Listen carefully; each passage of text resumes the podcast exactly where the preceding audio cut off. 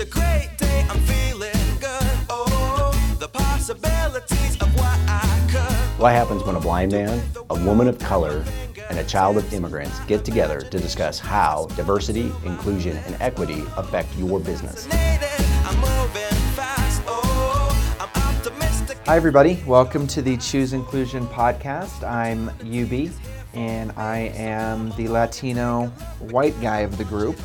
I'm Nina. I am the woman of color in the group. And I'm Mike. I'm uh, the blind guy. Hey everyone, welcome back to the Choose Inclusion podcast. We have a super special guest with us today, and I'm so excited to introduce her. She's a good friend of Mike, UB, and myself. We've been working with her for years. She's the director of diversity and inclusion strategy at Charles Schwab. She's also the founder of an incredible startup called Equili and is the creator of the Lady Coders Conference. That's right. So please welcome Elaine Marino. We are we are in the presence of true greatness right now, Oh, guys. Yeah, Stop. this is like the paparazzi getting into the building. I don't know about you, Mike, but I uh, was I was blinded by the light, Oh. the flashes. I'd say I'm going to take a picture, but I don't know if I'm going to na- get it or not. Like, uh, you're, gonna, you're gonna have to stay talking, Elaine, so I know that you. I know, um, We're just Yeah. really excited to be here with, yeah. with you. I'm Nope. excited to be here with all of you. These are some of my favorite people in the whole wide world. And we have so many questions for you. Okay. And so I wanted to dive into it right away. Go if it's for okay it. with you guys. Hit it. Jump it. Um, so Elaine, I think one of the big questions that I have that I think you have a deep level of expertise on is the idea around building companies where you have offices scattered around the country and each one has its own culture, its own vibe, its own kind of community. And yet when companies, especially big national companies, are building out diversity and inclusive and diversity and inclusion Mhm. initiatives, they're thinking it through a lens of maybe what's happening in HQ or what's happening in like the microcosm. We see this a lot in the Silicon Valley world, right? Mhm. And so I, I would love to start hearing kind of your thoughts about how does a company who's building out a DEI plan really think about all the microcultures that are built into a company? Yeah, I mean, I think it's it's very layered. The first step, honestly, is no different than any other DEI plan, which is you have to have leadership buy-in. You have to have the leaders at the very top, the ones that are making the decision for all locations, to not just be um, supportive, but to be like the the champion. They have to to truly make that kind of change across hundreds of different locations and to get all of your people on board, it has to start at the very, very top. And what I find interesting in doing this work is that people are at different stages of their di- diversity and inclusion journeys. Um, and even the most allied leaders haven't necessarily had their their heart change yet, right? It's one thing to change their mind. It's one thing for them to see the bottom line numbers. It's one thing for them to recognize that it's important and it's the right thing to do.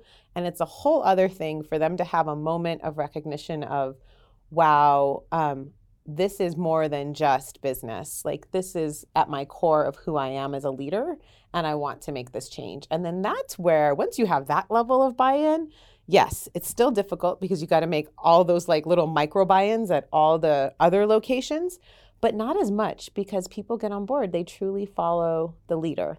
Um, so that's part of it. That's part of the job. Um, is both the business um, side of convincing the leaders, but also the true heart and mind side coming together. Um, I will say that as far as the the disbursement of the country goes, you'll see. I mean, it's no surprise that everyone's very divided, right? Mm-hmm. Everyone's very divided politically, socioeconomically, uh, racially. There's just a lot of division. There's a lot of anger and shame in the world. Right And now. there's a ton of anger and shame um, on coming at all sides. And I will say that one thing I'm finding fascinating and I'm working through is how to support people in different parts of the country because they're what they're experiencing is different in different parts of the country. Right. Um, and so, uh, kind of figuring out those nuances. And what I've kind of come to just a higher level is um, how do we help the people that are on the front lines um, deal with client bias, right? um, deal with uh, when clients come to the table with their own opinions about what should and shouldn't be happening. And so that is uh, something I'm starting to try and tackle. And it really is as simple as arming them with, um, how do I put it? People skills they're not equipped to have, right? They're all there to to serve a client with whatever need it is that they're coming to the table with, right? Whether it's financial services or some other um, industry. And so they're not equipped to uh, do what we do actually and see where the the negativity or the microaggression or the bias is coming from and tackle it. Well, and I think what you're uh, alluding to with everything you just talked about is this is not an easy thing, right? Like you can't just, okay, we're going to roll out our DEI strategy across all the offices. You can't do that. It's not a rollout kind of thing. I mean, this is really, um, this is really a thing that that has threads through every single thing. Yeah. And, and to your point, like every one of those threads is different, can be very different. And so, so like, how do you then tackle the scope of that? When I think we have all seen this in most cases, when you are given very little resources Yeah. and you have a very small team, sometimes there's only one person who's in Mm-hmm. charge of all of this. Mhm. How do you how do you even look at that daunt, daunting task and, and move forward? Honestly, I actually think it's fairly simple, um, especially when you're in a, a really large organization and there's just a small group of you. You go with the leader that is the most supportive and you um, work on his or her organization, uh, top to bottom, and go really deep, like take a really deep slice of the pie there and kind of leave the rest to just be for a while. So how do you identify who that leader is that you're going to kind of go deep with? You know, it's interesting. That's a really good question. I think some they sort of raise their hand. Uh, they want to get to know you because what I find fascinating about being the diversity and inclusion person is that people think that you're like the HR police or that you're the the shame police. Yeah, right, right. exactly. um, and first of all, I always have to tell people, I'm like, gosh, I've never been in human resources in my life. Like, this isn't a human resources issue; it's a it's a humanity issue, and it's an it's an innovation and a transformation. Um, Ooh, I like that. yeah, it's Innovation about and transformation. it's That's about awesome. innovation and transformation. Like that's where I see it living. And so for me, I always kind of have a hard time wrapping my head around that. But what I find in being having sort of that that label is that you find people that either come up to you immediately and are like, I so believe in this. I'm so glad you're here. Let's partner together. Let's do this. And then you have people that are like, you're like a pariah. They just walk up. And you know me, I'm like super friendly. So I'm like, what do you mean you don't like me? what do you mean I'm not charming? Well, I, That's for another podcast. yeah. well, Elaine, I, I, I love it, and I, I, I and I know we share the same um, thought process, all, all of us on here. But I, I'm always saying that like the DE and I space within the Fortune 10,000 space and beyond is truly the heartbeat of the Fortune 10,000, right? And it's it it sounds so touchy feely. However, the statistics are uh, overwhelmingly supportive of organizations who truly embrace DE&I initiatives outperform like their peers within within the same verticals. So, do you bring like okay? So it's great to you know you have uh, again whether it's this organization or other organizations. Like, how often are you bringing up those type statistics? Um, you know, to sway because it's you know because people people will will move a little bit you know based on a leader. However, when you when you mm-hmm. support it with data, right? Mm-hmm. So, and I and I know you, so I'd, I'd love to know how you you know strategically you know put some of the data into your overall communication. Yeah, I think the data the data is critical. I actually can say that I've spent the majority of my time getting the data because I do think going back to what I was saying about changing leaders' hearts, mm-hmm. first you got to start with the mind, right? And mm-hmm. so you start with the mind and, and the mind is the the data and the statistics. And really, because they're business professionals, they want to know how it's truly impacting their bottom line. Mm-hmm. And so anything you can tie to the financial side of how it's real impact to their loss of talent, their loss of revenue, um, gets them to pay attention. and then once you have their attention, uh, you start to go a little deeper with them on trying to um, get them to understand the importance of it uh, for their their organization.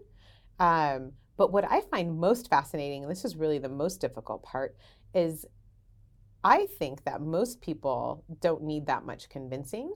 They're, they're, we're at a we're at a kind of a point where I haven't seen a lot of people saying this doesn't matter. What I hear them say is, is I don't know what to do.